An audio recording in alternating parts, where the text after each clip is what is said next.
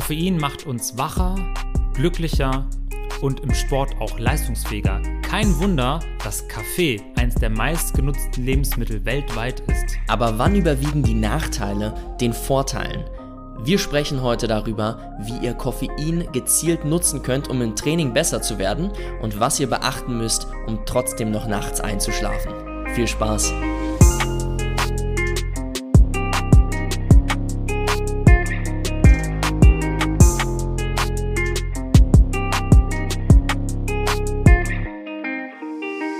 Damit herzlich willkommen zu einer neuen Folge von Training ohne Limit.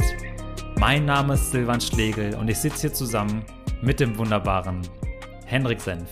Von mir natürlich auch ein herzlich willkommen. Schön, dass ihr eingeschaltet habt zu einer neuen Folge.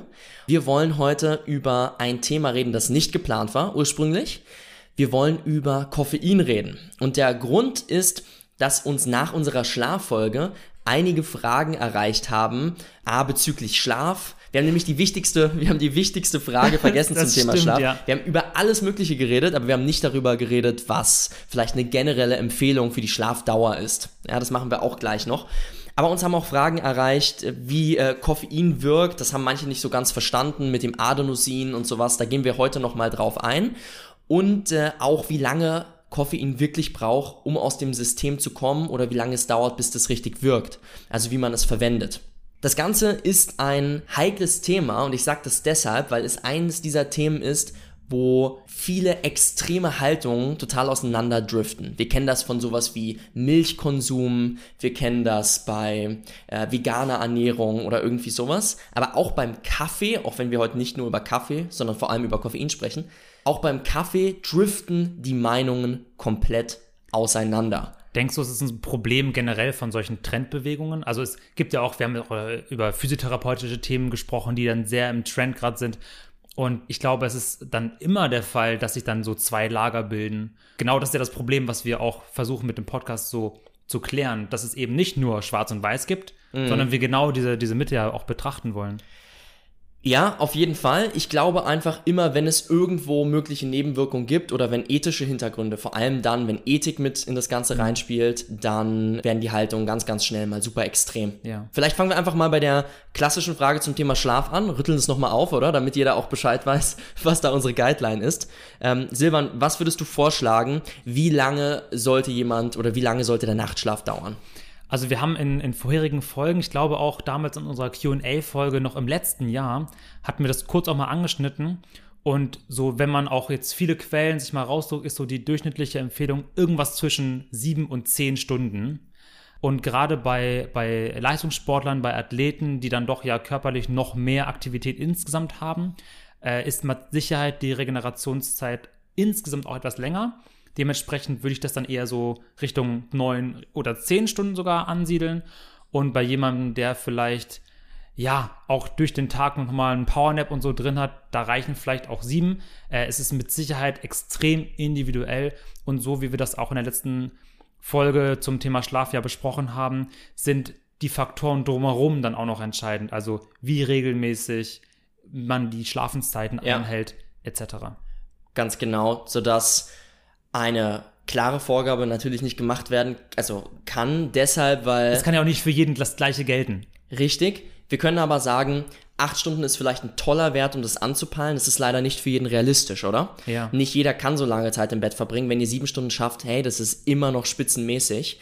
Wichtig ist, eure Zeit, die ihr im Bett verbringt, ist nicht gleich der Schlafenszeit, denn ihr liegt möglicherweise auch lange wach noch da, bevor ihr einschlaft. Und da spielt dann die Routine mit rein, ne? Wie ja. schnell kommt ihr in euren Schlaf? Und letztendlich, wie oft wacht ihr nachts auf oder sowas? Und über die Mechanismen, wie wir das hinkriegen, da haben wir das letzte Mal gesprochen. Genau. Je mehr Sport ihr macht, desto länger wird höchstwahrscheinlich die Zeit, die ihr dann zum Regenerieren braucht. Aber wie Silvan das auch eben gesagt hat, man kann etwas kompensieren durch einen Powernap. Wie machst du das aktuell bei dir? Ich versuche, achteinhalb Stunden im Bett zu sein. Das heißt, so dass mhm. ich acht Stunden bekomme. Ich muss ehrlich sagen, es ist nicht immer drin. Ja, das, das da, da fasse ich mir auch in meine eigene Nase. Das ist, ich gucke manchmal aufs Handy und, und sehe nur die, die Zeit, bis ich dann auf jeden Fall aufstehen muss. Und da sind es wirklich nur noch sieben Stunden dreißig. Ja. Und ich weiß genau, wenn einen dann doch auch viel beschäftigt und viel am Tag losfahre, ja. äh, vielleicht auch Patienten, die man doch irgendwie gedanklich mit nach Hause nimmt, was ich versuche immer abzustellen, ja. ist aber nicht immer funktioniert, das ist ganz normal, dann ist doch mal die Situation da, dass man dann wirklich nur, keine Ahnung, auf sechs oder sechs Stunden dreißig kommt. Das ist mit Sicherheit zu wenig. Ey, pass auf, pass auf, da fällt mir an der Stelle eine Sache noch ein. Ich weiß, das soll ja auch kein Schlaf-Podcast jetzt werden, aber ich habe äh, letztens mit einem sehr, sehr guten Freund zusammen trainiert, mit dem Josh, dem Powerlifting-Josh, falls ihr, falls ihr den kennt. Unfassbar starker Kerl. Wir haben in der Krafttrainingsfolge über ihn schon mal geredet. Ja. Und ich habe ihn einfach mal gefragt, wie er schläft. Und der schläft tatsächlich katastrophal. Aber es funktioniert trotzdem. Der geht erst um zwei Uhr nachts im, ins Bett und schläft auch nur zwischen sechs und acht Stunden. Also man, wir, wir appellieren natürlich daran, Dinge zu optimieren, aber zu sagen, du kannst nur ein Leistungssportler sein, wenn du alles hundert Prozent richtig machst, das ist einfach Quatsch. Das ist wirklich einfach Quatsch. Nichtsdestotrotz ist es die Basis für ganz viel. Also die Regeneration ist dann ab dem Level irgendwann so, so wichtig, dass man es nicht mehr vernachlässigen darf. Aber wenn es für ihn funktioniert, ist es doch wunderbar. Genau, es ist immer die Frage, was wäre noch möglich nach ja. oben, richtig? Ja, wir können nur die optimalen Empfehlungen geben, in Anführungszeichen, und dann muss man eben gucken, was man draus machen kann. Richtig. Vielleicht ist es für ihn die nächste Stelle, an der er noch schrauben kann. Möglich. Also wenn das Training wirklich auch weiterhin sehr, sehr gut läuft, dass man dann noch probiert, da die Schlafenszeiten irgendwie noch weiter in den Bereich zu rücken, der vielleicht optimaler wäre. Was wir nicht genau wissen, ja. ja. Aber vielleicht fangen wir jetzt einfach mal an, über Koffein direkt zu sprechen, weil Koffein, und Koffein ganz wichtig, ist nicht gleich Kaffee, ja, nur Kaffee ist höchstwahrscheinlich das Gut, durch das die meisten Leute Koffein letztendlich konsumieren. Bestimmt, ja. Ich habe mal, ich hab mal raus, versucht rauszufinden, wie viel Kaffee konsumiert wird. Muss ich mal kurz nachschauen. Ja, zwanzig zwanzig, einundzwanzig wurden hundertsechsundsechzig Millionen sechzig Kilo Säcke Koffein konsumiert. Das ist jetzt ein bisschen wild vielleicht die Zahl, aber es ist eins der meistkonsumierten Güter der Welt. Okay, ja. Und es steigt vor allen Dingen jährlich immer weiter an. Also es wird immer, immer mehr Kaffee konsumiert. Denkst du, dass das auch an unsere Leistungsgesellschaft, ich habe es gerade Anführungszeichen mitgegeben, dass das Problem dessen ist? Also, dass wir immer weiter versuchen, noch mehr Leistung geben zu wollen. Wir wollen noch fokussierter sein. Wir wollen noch längere Strecken hochkonzentrierter Arbeit im Arbeitsalltag irgendwie etablieren. Das Und ist der Punkt. Das ist auch der Grund dafür, dass hier diese extremen Haltungen dazu dann auseinandergehen. Denn Kaffee ist per se ja nichts Schlechtes. Nur der Konsum steigt immer, immer weiter an. Und das hängt mit Sicherheit damit zusammen, dass wir darauf geeicht sind, immer längere Schichten zu fahren auf mhm. der Arbeit, immer leistungsorientierter zu denken. Vielleicht aber auch immer weniger Schlafqualität haben und kompensieren müssen, indem wir Koffein und uns durch Koffein ja. künstlich wach halten. Und unser Lieblingsgut dafür ist eben der Kaffee. Ich meine, welches Büro hat keine Kaffeemaschine? Exakt. Es ist ja auch ein Konsumgut, einfach das sehr lecker schmeckt. Also nicht jedem. Dir schmeckt es, glaube ich, nicht, oder? Mir schmeckt es gar nicht. Also ich habe es okay. sehr lange und immer wieder mal probiert. Auch ein Kollege kam an mit so einer marokkanischen Röstung oder so, wo er meinte so, Silvan, das schmeckt dir auf jeden Fall. Und ich dachte wirklich nur so nach so einem Nippen, so ja. das, das also kann ich nicht trinken. Auch mit viel Milch und Zucker oder so, weil dann macht es nicht mehr das aus, wofür es eigentlich gedacht ist nachher. Ja, mir schmeckt es einfach gar nicht. Ich bin super gerne äh, Teetrinker. Und auch da ist ja Koffein nachher drin. Ja. Aber bei, bei mir geht Kaffee einfach nicht, geschmacklich. Und das ist ja auch völlig in Ordnung. Naja, na klar. Ja? Nur, es wird ganz offensichtlich immer, immer mehr konsumiert. Also da gibt es klare Grafiken, die uns zeigen, es wird Jahr für Jahr mehr. Vielleicht, weil wir auch mehr Menschen auf der Welt haben. Aber grundsätzlich kommt aus dieser Richtung dann der Gegenwind. Denn viele Leute möchten sich jetzt vom Kaffee auch wieder mehr distanzieren, weil... Ja, was passiert denn, wenn wir zu viel Koffein konsumieren? Wenn wir zu viel Koffein konsumieren, kommen wir in dieses... Hamsterrad, wo wir auf einmal nachts nicht mehr schlafen können. Ja. Wir, wir kommen nicht mehr dazu, unseren guten Nachtschlaf zu kriegen, und wir kompensieren das am nächsten Morgen, indem wir uns direkt wieder die nächste Tasse Kaffee gönnen, um überhaupt wieder in den Tritt zu kommen. Weil die, die Sensibilität für Kaffee dann ja auch immer weiter abnimmt. Also wir hatten, vielleicht können wir das mal kurz an dieser Stelle recappen. Wir haben beim letzten Mal ja darüber gesprochen, wo Koffein eigentlich genau wirkt. Und ähm, wir haben ähm, darüber gesprochen, dass wir einen, einen Botenstoff aufbauen, je länger wir wach sind. Und zwar ist das Adenosin. Und Adenosin, das löst bei uns im Körper ja wie so einen Hunger nach Schlafen nachher aus. Und genau da setzt Koffein an. Also es blockiert die Rezeptoren bei uns im Körper für Adenosin. Und wenn wir dann Koffein zunehmen, dann haben wir im Grunde ja diesen Hunger nach Schlaf kurzzeitig ausgesetzt. Das Problem ist aber, dass da natürlich, je länger wir und je öfter wir Koffein konsumieren, immer mehr gebraucht wird, um diese Rezeptoren weiterhin blockieren zu können. Und wenn dann das Koffein abgebaut wird, dann ist das Problem, dass diese Rezeptoren noch viel sensibler nachher für Adenosin sind und wir dann eben so diesen Crash einmal bekommen. Lass mich an der Stelle mal ganz kurz vielleicht einhaken, Ach so, weil das okay. wurde letzte Woche nicht hundert Prozent verstanden. Ich würde das mal gern vielleicht noch ein bisschen dichter beschreiben. Du hast es eben schon gesagt, je länger wir wach sind, desto mehr Adenosin bildet sich. Aber Adenosin bildet sich nicht nur dadurch, dass wir wach sind, als dieser Botenstoff, der uns eben dann auch müde macht, zusätzlich zum Tag-Nacht-Rhythmus, sondern vor allen Dingen auch, je mehr Nervenaktivität wir haben. Also wenn wir mehr Sport machen, wenn wir uns mehr bewegen, ihr kennt diesen Begriff Adenosin vielleicht vom Adenosin-Triphosphat, was wir auch bei der Energiegewinnung brauchen. Aber kurz gefasst, wenn wir uns bewegen, viel sportlich aktiv sind, dann bildet der Körper mehr von diesem Adenosin. Und das setzt eben an die Adenosinrezeptoren an und macht uns irgendwann dann sehr müde, mhm. ähm, fährt unseren Modus so ein bisschen runter, sodass wir gut ins Bett fallen. Koffein blockiert die Rezeptoren, das hast du eben schon gesagt, weil die sich sehr, sehr ähnlich sind. Koffein und Adenosin, trotz ganz unterschiedlicher Wirkungsweise.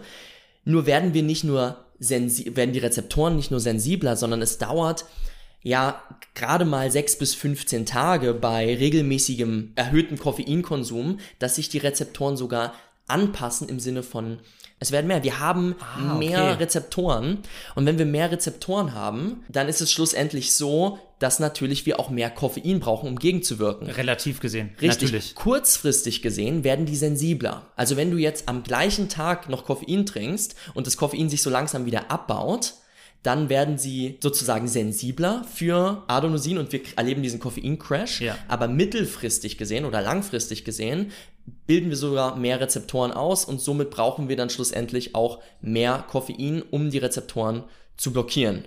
Als Anpassungsfähigkeit im Grunde. Im Grunde genommen als Anpassungsfähigkeit, weil sich der Körper dagegen wehrt, weil der ja. möchte, das hat ja einen Grund, dass wir dieses, ja, dass natürlich. wir das produzieren. Ne? Das, das ist ganz wichtig, damit wir eben einen sehr, sehr guten Nachtschlaf bekommen. Aber Koffein macht eben genau das. Und, und, und nicht nur das, sondern indem es Adenosin behindert, kann es bei sehr hohen Dosen zum Beispiel auch dazu führen, dass andere Hormone ausgeschüttet werden, wie Adrenalin, Noradrenalin. Aber auch, und hier kommt's, auch Glückshormone. Glückshormone wie Dopamin zum Beispiel. Dopamin, Serotonin. Hm. Dass das mit ausgeschüttet wird. Und jetzt ist man nicht nur wacher nach dem Koffein und kann vielleicht schlechter schlafen, sondern man hat auch diesen Glückshormonspiegel, der mit ansteigt. Also es kann auch einen so ein bisschen aufheitern. Und das führt dann vielleicht auch dazu, dass wir in eine gewisse psychologische Abhängigkeit an der Stelle fallen, weil das natürlich sich extrem gut anfühlt. Okay, aber jetzt so eine Sucht wie nach anderen Suchtmitteln wie, wie Nikotin, ähm, wie, wie Alkohol nachher auch, da fällt jetzt Koffein nicht rein. In die Kategorie fällt Koffein tatsächlich nicht. Das heißt, das kannst du ungefähr so sehen, wenn du von irgendwas komplett besessen bist. Also du bist wirklich süchtig nach was. Ich weiß nicht, ob du schon mal computerspielsüchtig warst oder ob jemand von euch da sich hineinversetzen kann. Wenn man so richtig süchtig ist, dann sitzt man in der Schule oder im Studium. Man und denkt man, nur noch da dran. Man denkt nur noch ja. da dran. Aber ich glaube, es gibt niemanden, der in der, oder das, da, da unterscheidet sich das die Meinung der Experten natürlich. Das ist eine Meinung, okay. Aber niemand sitzt in der Schule und denkt, ja, Kaffee, Kaffee und denkt die ganze Zeit an Kaffee. Natürlich vielleicht in dem Moment, wo man mal akut richtig müde ist, denkt man an den Kaffee, den man jetzt gern hätte, um wieder wach zu werden. Aber in der Regel kann man sagen, die, es entspricht nicht so dieser klassischen Sucht. Mhm. Es ist eine physische Abhängigkeit deswegen da, weil wir ohne Koffein vielleicht gar nicht mehr in den Tritt kommen und es dann an der Stelle mal sinnvoll wäre, eine gewisse Zeit ohne Koffein zu verbringen, um sich mal wieder ein bisschen zu desensibilisieren. Äh, sorry, zu sensibilisieren natürlich. Ich sehe den Punkt, es ist nicht dieses, dieses Verlangen, dieses krasse Verlangen, was sich aufbaut. Also wie es zum Beispiel nach einer Zigarette, so du musst jetzt rauchen. Du, du, du, und dein ganzer, dein Kopf dreht sich nur noch ja. darum. Du, weißt du? Verstehe. Obwohl Ach. es dich natürlich bestimmt in dem Moment aus deinem Loch holen würde und du dich auch mal auf eine Tasse, Tasse Kaffee freust. Ja. Aber es ist einfach nochmal ein bisschen anders. Ja. Und ich habe vorhin gesagt, da scheiden sich so ein bisschen die Geister. Wenn man jetzt auf YouTube gibt dann, und man gibt Koffein oder sowas ein oder Kaffee, dann sieht man wirklich zweihundert Videos, wo Leute sagen, I quit coffee and it was the best decision of my life und sowas. Also wirklich äh, diese extreme Haltung gegen Koffein, die sich gebildet hat. Aber ich kann nicht, nicht zu hundert Prozent verstehen, warum diese Haltung so extrem sein muss.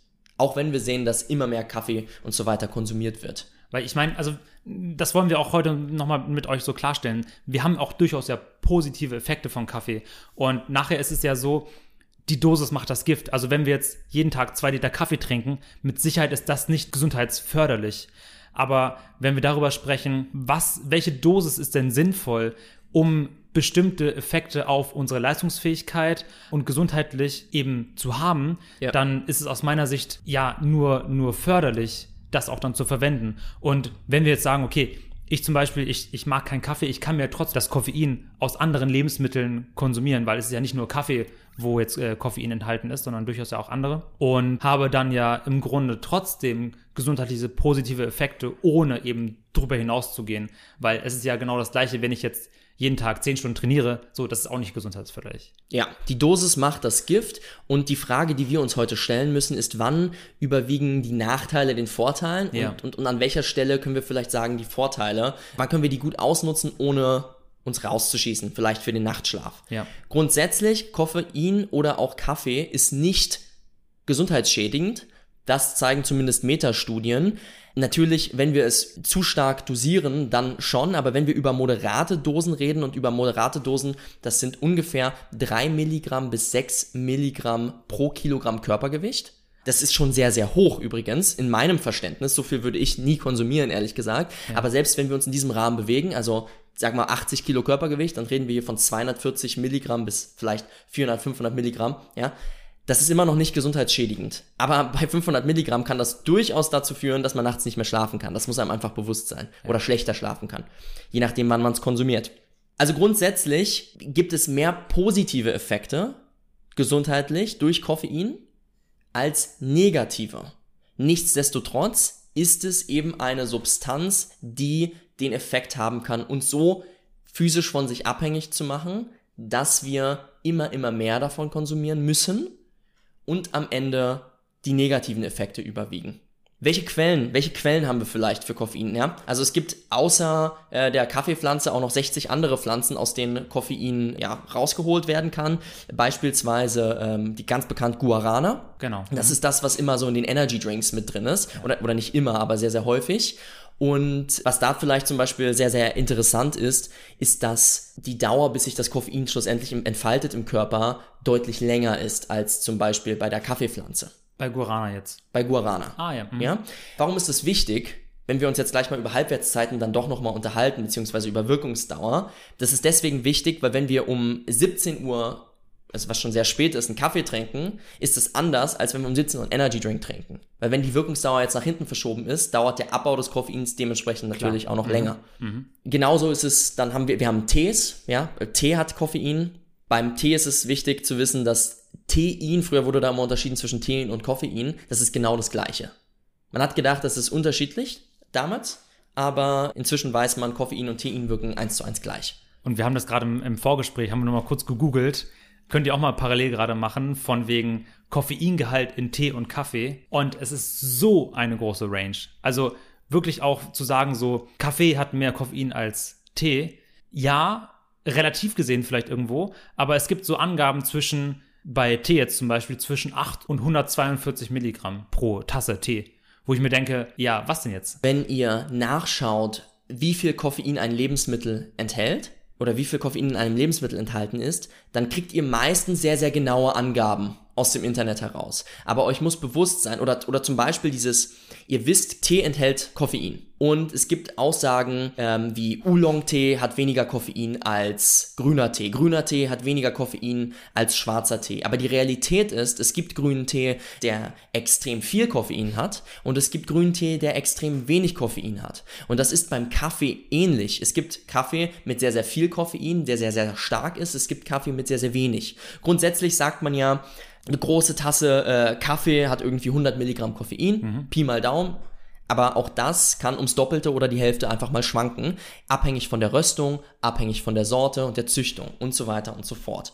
Und so ist das eben auch beim Tee. Einem muss nur bewusst sein, wenn man abends zum Einschlafen dann nochmal einen Tee trinkt, dass auch der höchstwahrscheinlich Koffein enthält. Und wenn ihr wissen wollt, wie viel genau, dann müsst ihr euch mit der exakten Sorte beschäftigen, die ihr da bei euch jetzt in die Tasse tut. Deswegen trinke ich zum Beispiel jetzt privat auch abends eher so, so Räubusch oder Kräutertee, was nicht heißt, dass die kein Koffein haben, das ist durchaus der Fall, aber eben relativ gesehen deutlich weniger als jetzt Schwarztee, Grüntee, um ja nicht eben diese Dosis abends nochmal zu haben, weil ich bin zum Beispiel auch persönlich jemand, der sehr, sehr sensibel nachher auf Koffein reagiert, also selbst wenn ich mir so ein so ein ja. null drei Red Bull oder so reinziehe, zitter ich überall. Wow. Und das ist mit Sicherheit auch ein, auch ein Faktor, den wir da bedenken müssen, wenn es nachher um die Halbwertszeit geht. Aber ähm, es gibt auch durchaus noch andere Lebensmittel, ja, die Koffein enthalten. Nicht nur, nicht nur Tee und Kaffee, ja. Oder? Was, pass auf, steige ich mal vielleicht so rüber. Guckst du abends manchmal einen Film oder eine Serie?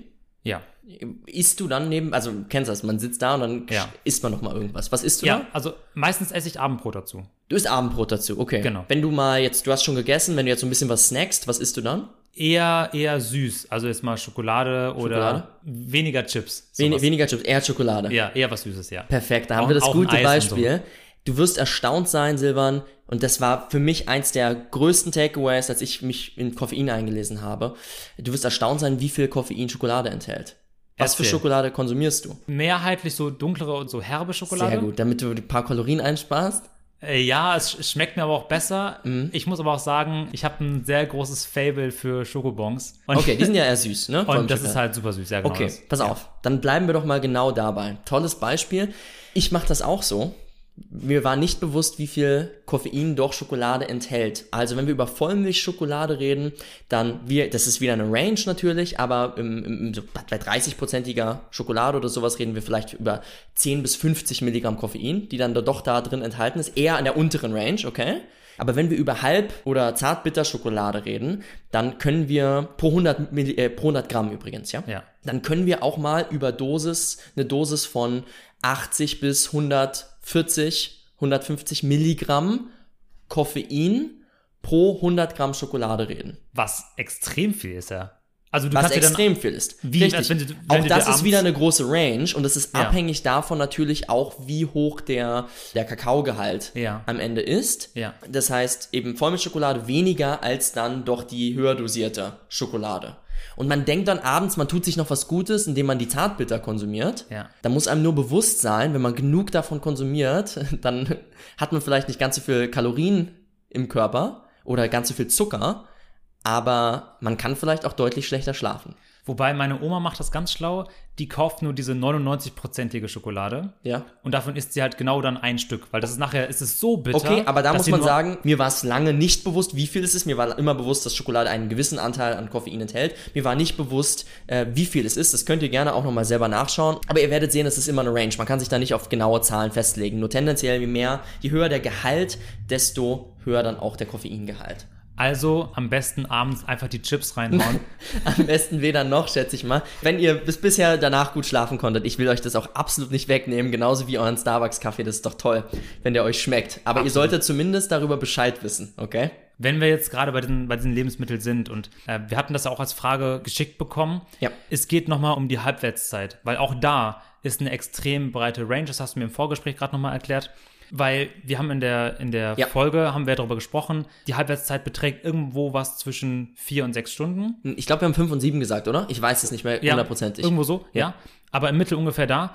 Und es kam die Nachfrage, hey, wenn man jetzt bei Wikipedia eingibt, dann kommt was ganz anderes bei raus. Ja. Ohne jetzt Wikipedia mal zu hoch zu, zu heben äh, als, als Quelle. Als Quelle. Aber können wir da nochmal genau drauf eingehen? Genau. Ihr könnt auch mal folgendes Experiment machen. Ihr könnt beim deutschen Wikipedia nachgucken, wie die Halbwertszeit ist. Also Halbwertszeit erstmal grundsätzlich. Wir reden hier über die, die Wirkungsdauer, beziehungsweise wie lange braucht es, bis der Körper Koffein abgebaut hat und wieder aus dem System bringt. Weil ihr möchtet natürlich kurzfristig einen positiven Effekt vom Koffein haben, die, die Erheiterung, die Wachheit und so weiter, aber irgendwann sollte es ja best, bestenfalls wieder weg sein, damit ihr gut schlafen könnt und äh, zur Ruhe kommt.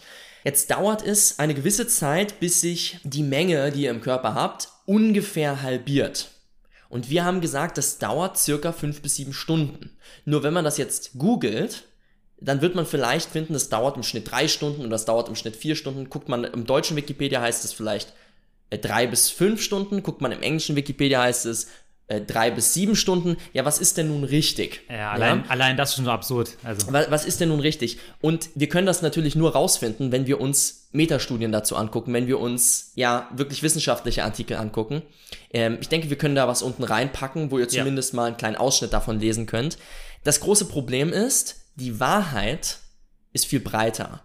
Die Wahrheit ist, die Range ist von eins Komma fünf bis neun Komma fünf Stunden. Und ihr seht, diese Halbwertszeit ist ultra individuell.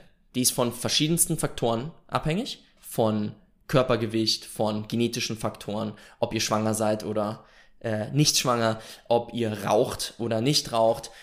Das sind die Faktoren, ähm, die ihren Einfluss darauf haben. Und weil das so eine extrem breite Streuung ist, können wir es vielleicht ein bisschen enger zusammenfassen und schätzen, dass wir uns im Schnitt bei fünf Stunden befinden. Einfach nur um einen Ankerpunkt zu geben, weil es ist immer gut, einen Ankerpunkt zu haben, um mal so selber ein bisschen durchzurechnen. Natürlich. Wenn du es hast, so zwischen eins Komma fünf und neun Komma fünf Stunden, wo sollst du denn anfangen zu, zu überlegen? Also absolut. Es ist ja, es ist ja viel einfacher, wenn, wenn dir jetzt jemand sagt, hey, wenn ich um zehn ins Bett gehen möchte und ich um siebzehn Uhr nochmal den letzten Kaffee trinke, dann weiß ich, roundabout ist bis ja. zweiundzwanzig Uhr die Hälfte schon mal weg.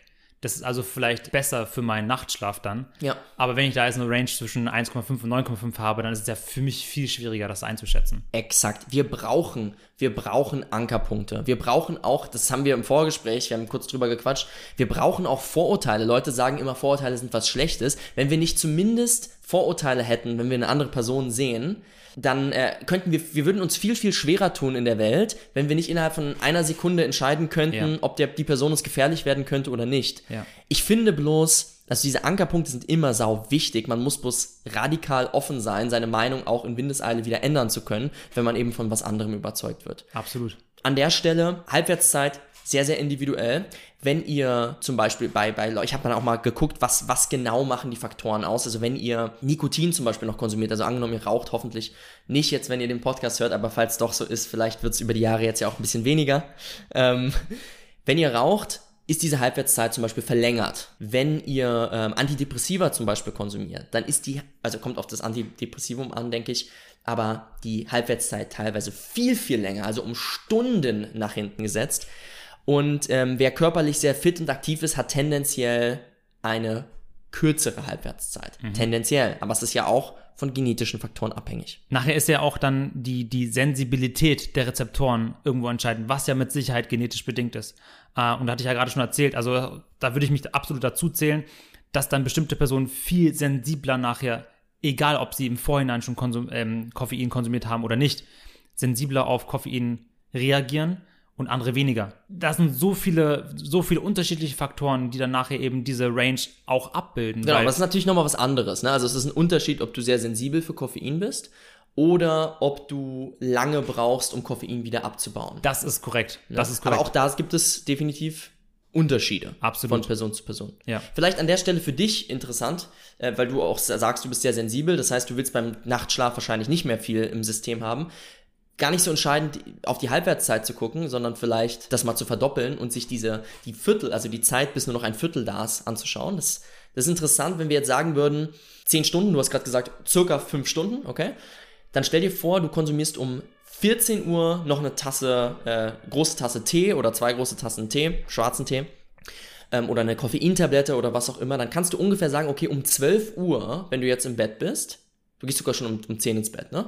Ja, ja. Du gehst schon früher ins Bett. Ja. Aber sagen wir mal, um, um zwölf Uhr, also zehn Stunden später, hast du noch ein Viertel davon im Körper. Ein Viertel. Also wer um vierzehn Uhr noch eine große Tasse Kaffee trinkt, der kann sich das so vorstellen. Das ist in etwa das Gleiche, als wenn ihr eine Stunde vorm Schlafen gehen oder eine halbe Stunde vorm Schlafen gehen nochmal eine Vierteltasse Starbucks-Kaffee runterkippen würdet. Okay? Und das würde kein Mensch machen. Ja. Das würde kein Mensch machen. Im Grunde genommen ist die Dosis dann schon nicht mehr so extrem hoch, aber wenn man sich das mal einfach nur vorstellt. Ist schön runtergebrochen, ja, voll. Okay, und ähm, wenn wir über die Dosis macht im Prinzip, macht's dann aus, ähm, wenn wir darüber reden, dann ist einfach eine gute Empfehlung, wirklich sich Zeiten zu setzen, nachdem man kein Koffein mehr konsumiert oder, oder nur noch sehr, sehr wenig, in sehr, sehr geringen Dosen. Also vielleicht nach sechzehn Uhr dann lieber zu sagen, Äh, macht's nicht mehr. Schlafforscher sagen natürlich nach Mittagszeit keine mehr, aber mhm. hey Leute, das ist immer noch ein Genussmittel und das sollt ihr auch genießen dürfen und Kaffee ist grundsätzlich nicht ungesund, aber das einfach mal berücksichtigen an der ja. Stelle. Wenn wir jetzt trotzdem gerade schon bei den, bei den Effekten sind, wir wollen ja auch darauf eingehen, welche positiven Effekte That's it. Koffein Ganz genau. auf unsere Leistungsfähigkeit haben kann und da sollten wir jetzt nochmal drauf eingehen. Gut, dass du es anschneidest, weil wir sprechen ja jetzt doch schon eine ganze Weile. Koffein ist bei Training ohne Limit deswegen so wichtig, weil das ein absoluter Leistungstreiber ist. Wir haben in der, bei Supplements in der Q und A-Folge darüber gesprochen, dass ich zum Beispiel als Supplements für die Leistungsverbesserung nur Kreatin und nur Koffein konsumiere. Genau. Nichts weiter. Alles andere ist mir relativ wurscht. Aber die beiden Sachen konsumiere ich. Wobei wirkt sich Koffein positiv aus beim Training? Insbesondere bei Ausdauersportarten. Ja, also wer Ausdauertraining macht, da kann es sich absolut lohnen. Bitte nicht bei Grundlagen-Ausdauertraining Koffein vorher einwerfen, weil da braucht ihr keine Leistungssteigerung. Da geht es darum, sehr, sehr ruhig für eine sehr, sehr lange Zeit zum Beispiel zu laufen. Da braucht ihr nicht unbedingt Koffein vorher. Aber wenn es darum geht, harte Intervalle zum Beispiel zu fahren, dann kann es sich doch sehr, sehr lohnen. Und ich rede hier von, einer, von, von Zeiten, die auch studientechnisch untersucht sind, ab einer Minute aufwärts. Also von wirklich anaerob, sehr, sehr harten ja. Trainingseinheiten oder Wettkämpfen bis hin zu sechzig Minuten plus, wo es positive Effekte haben kann. Also nach Bedarf. Je nach Trainingseinheit dann entsprechend nehmen. Genau, weil es bei einer Krafttrainingseinheit zum Beispiel eher nur psychologisch wirkt. Also man ist sich nicht ganz sicher, ob das jetzt auf die Maximalkraft ähm, einen massiven Einfluss hat. Okay. Also da bringt einem Koffein jetzt nicht so wahnsinnig viel, aber wenn euch die Wachheit natürlich hilft, besser zu performen, dann ist es auch an der Stelle völlig in Ordnung, vorher Kaffee zu trinken. Im Grunde oder äh, Koffein. Ich sage immer Kaffee, aber es ist eben nicht nur Kaffee. Könnt ihr auch einen Energy Drink trinken, wie ihr möchtet. Aber im Grunde für den Fokus nachher im Training, die, diese Wachheit, dass du mehr bei der Sache bist, fokussierter auf die Übung gehen kannst und dann darüber eben, was du gerade schon sagst, psychologisch. Wenn dich das motiviert, wenn dir das was bringt, dann trink Kaffee vorher. Ich trinke zum Beispiel auch Kaffee von der Krafttrainingseinheit. Und dazu muss man sagen, es te- hilft tendenziell bei der Resistenz gegen Ermüdung. Also das, was ja auch die Ausda- Aussage von Kraftausdauer ja. ist, ne? Dass du eben, wenn du jetzt fünfzehn Wiederholungen normalerweise machst, kannst du mit äh, Kaffee im Tank vielleicht ein bisschen mehr noch bewegen. Mhm. Also auch wenn es bei der Maximalkraft nicht zwangsläufig einen physischen Vorteil bringt, psychologisch möglicherweise und in der Kraftausdauer tendenziell auch physisch. Und bei der Ausdauer dann sowieso. Deswegen sage ich durchaus, konsumiert Koffein gezielt und vor euren Trainingseinheiten. Wer aber um zehn Uhr abends seine Trainingseinheit macht, der schadet sich eher mit einer zu hohen Dosis Koffein oder mit überhaupt einer Dosis Koffein, ja. weil der am Ende des Tages werdet ihr trotzdem zu großen Teilen besser im Schlaf, nicht direkt im Training. Und wer sich den Schlaf verhunzt durch Koffein, der macht's nicht richtig. Entscheidend ist natürlich, dass deswegen wann und wie viel. Gib uns mal da kurz Ankerpunkte, dass wir auch da mal einen Überblick bekommen, was man so, was man so nehmen kann. Ankerpunkt, sechzig Minuten vor der Trainingseinheit Koffein. Warum? Koffein entfaltet seine Wirkung, also sagen wir mal, nach fünfundvierzig Minuten im Schnitt hast du neunundneunzig Prozent absorbiert von dem Koffein, das du dir zugeführt mhm. hast. Ist natürlich davon abhängig, was du vorher gegessen hast und so weiter und so fort. Ne? Also ist auch nicht festgesetzt auf die Zeit. Aber nach zwischen fünfzehn und neunzig Minuten, irgendwo dazwischen, haben wir unsere höchste Konzentration im Blut, wo wir dann letztendlich am höchsten leistungsfähig werden durch, ja. durch Koffein. Okay, ja. Da beginnt das. Nur, ähm, deswegen, ich habe da letztes Mal über diesen Piloten-Nap gesprochen. Ich weiß ja, nicht, ob genau. wir das auch im Podcast gesagt haben, aber ja. es gibt Piloten, die äh, trinken eine Tasse Espresso, dann legen die sich kurz nappen für zwanzig Minuten, stehen auf, wachen auf und sind total fit. Also gefühlt total fit. Espresso? Espresso, nein, Espresso natürlich. Das heißt, ein guter Ankerpunkt sind hier sechzig Minuten, weil Alright. damit könnt ihr schon mal nichts falsch machen. Es funktioniert ganz gut. So, Dosis vielleicht. Wichtiges Ding. Dosis. Wir wissen jetzt schon, ihr braucht ja vielleicht zehn Stunden, damit ihr noch bei einem Viertel seid, beziehungsweise fünf Stunden, damit ihr bei der Hälfte seid. Pi mal Daumen, auch nur als Ankerpunkt. Also macht die Dosis ein bisschen davon abhängig, wann ihr trainiert. Moderate Dosen sind am meisten untersucht in Studien. Moderate Dosen sind aber um die drei Milligramm pro Kilogramm Körpergewicht, was schon relativ hoch ist. Mhm. Dadurch habt ihr definitiv tief diese Leistungsboosts, von denen ich gerade eben gesprochen habe. Nur mit Bei mir wären das ja schon zweihundertvierzig Milligramm Koffein aufwärts. Das ist mir persönlich schon fast zu viel, weil wenn ich dann um siebzehn Uhr trainiere und um fünfzehn, sechzehn Uhr nochmal richtig mir was reinlege, ist mir das schon zu viel. Ja. Also habe ich natürlich auch untersucht, beziehungsweise nachgeschaut, wie ist es da bei niedrigeren Dosen. Da ist es mit Metastudien schwieriger, weil da gibt's einfach nicht so viel Wissen dazu. Wir wissen aber, dass die positiven Effekte auf die Leistung zu großen Teilen auch schon bei niedrigeren Dosen, also zwischen hundert und zweihundert Milligramm Koffein da sind. aber dementsprechend auch viel, viel weniger Nebenwirkungen, was zum Beispiel Herzrasen sein könnte oder, wie du das beschrieben hast, dass du anfängst ein bisschen zu zittern, ja.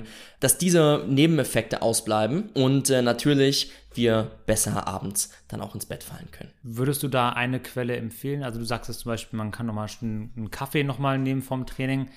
Man kann ja auch, du müsstest, glaube ich, ja privat auch eine Koffeinkapsel im Grunde nehmen. Ich nehm, Man könnte ich, ein Stück Schokolade essen. Was würdest du da, was würdest du da präferieren? Ja, ein Stück Schokolade würde ich jetzt nicht unbedingt vorher essen. Es hat auch relativ viel Fett natürlich. Ja. Also das wäre jetzt vom Training vielleicht nicht perfekt. Vor allen Dingen, weil die Verdauung dann arbeiten muss. Am Ende geht es eben genau darum, wie sehr belastet man dann die Verdauung nochmal vorm Training. Wenn ihr Kaffee konsumiert, könnt ihr eigentlich da an der Stelle nichts falsch machen. Das ist definitiv keine schlechte Quelle dafür. Synthetisches Koffein kann vielleicht sogar noch besser wirken, also wie so eine Kapsel. Wenn man sich, aber, aber bitte, ich möchte jetzt auch keinen dazu bewegen, dass er sich auf einmal jetzt Koffeintabletten einwirft, okay? Aber viele Sportler machen das, auch gerade, äh, weil man dann eben weiß, dass man es gut verträgt und wenn man es jetzt im Wettkampf benutzt, geht man eben kein Risiko ein. Ja. Bei anderen Sachen wie Energy Drinks, da muss man eben noch genauer wissen, was es sonst noch an Stoffen in diesen Energy Drinks mit enthalten und eben bei Guarana, dass man sich eben bewusst ist, es ist nicht sofort im System, aber bleibt dafür länger im System. Also entweder man, also ich würde einfach nur empfehlen, das nicht zu spät zu konsumieren. Ganz einfach. Ich glaube, das, das sollte auch reichen zu, zu den Quellen. Ist doch schon mal eine, eine geile Info für uns. Wer schwarzen Tee vorher konsumieren möchte, ja. das funktioniert auch. Ne? Das, das einzige Problem ist, ihr habt eine höhere Flüssigkeitsmenge im Körper. Ja. Und wenn ihr dann natürlich häufiger auf die Toilette rennen müsst. Ist im Training scheiße. Korrekt. Ja, voll. Ist doch gut zusammengefasst, weil dann, dann wissen wir grob, wo, woran wir uns orientieren können, an welchen Faktoren, an der Menge, an den Lebensmitteln auch. Und dann eben die positiven Effekte. Und das müssen wir nochmal dazu sagen, selbstverständlich ist die Dosis das Gift nachher. Also wenn ihr wirklich es übertreibt, dann wird mit Sicherheit euer Nachtschlaf schlechter dadurch. Eben wenn ihr auch relativ spät dann Koffein konsumiert. Aber wenn wir uns eine bestimmte Dosis zunutze machen, um dann positive Effekte aufs Training zu haben, ist es doch eine wunderbare Sache.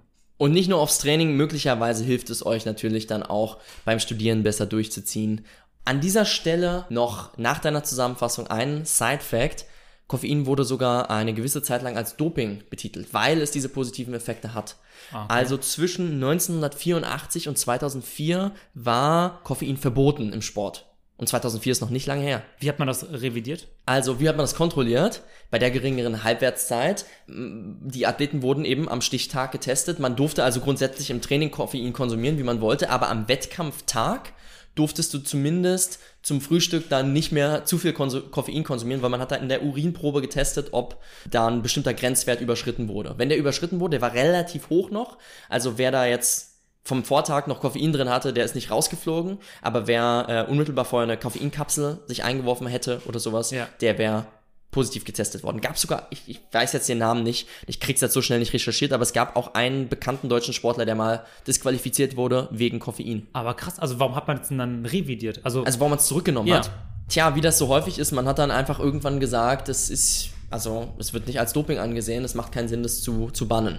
Okay. Die, die Wirksamkeit ist vielleicht nicht hoch genug, um jetzt das Teilnehmerfeld dann doch auseinanderzuziehen ja. dadurch. Ja, ja, ja. Wie es häufig bei Supplements ist, wenn irgendwann ein Supplement zu gut wird, dann nimmt man es vom Markt und sagt, nee, nee, das ist jetzt Doping. Und sonst ist es halt nur ein Supplement. Ja. Nein, aber ähm, offensichtlich hat Koffein genug positive Auswirkungen, dass man es eine Zeit lang gebannt hatte im Sport. Interessant. Ja, hey, komm. Wir schließen es an der Stelle ab, oder? Yes. Die Dosis macht das Gift, Leute. Also absolut, es spricht nichts gegen Koffein in einem gesunden Maße zur richtigen Zeit oder als Trainingsbooster. Für die einzelnen Quellen wie Kaffee und Guarana, da befragt ihr natürlich am besten nochmal die Ernährungsexperten, nicht uns, aber äh, ich hoffe, wir konnten euch heute vielleicht einen guten Einblick nochmal geben und ein ja. paar Side-Facts, dass ihr abends dann doch nicht mehr eure Zartbitterschokolade, äh, eure komplette Tafel esst, sondern vielleicht nur noch ein Stück. Und dann die Nacht besser durchschlaft. In Perfekt. Dem Sinne, macht's gut und wir hören uns hoffentlich nächste Woche wieder. Vielen Dank fürs Zuhören und dann hören wir uns in der nächsten Woche. Macht's gut. Bis dahin. Leute, wenn euch diese Folge gefallen hat, dann erzählt euren Freunden davon, verlinkt uns in eurer Instagram-Story und schreibt uns euer Feedback dazu. Abonniert uns auf den Social-Media-Kanälen, hört uns bei Spotify oder Apple Podcast und jetzt wünschen wir euch noch eine schöne Woche. Wir sehen uns beim nächsten Mal. Macht's gut, bis dahin.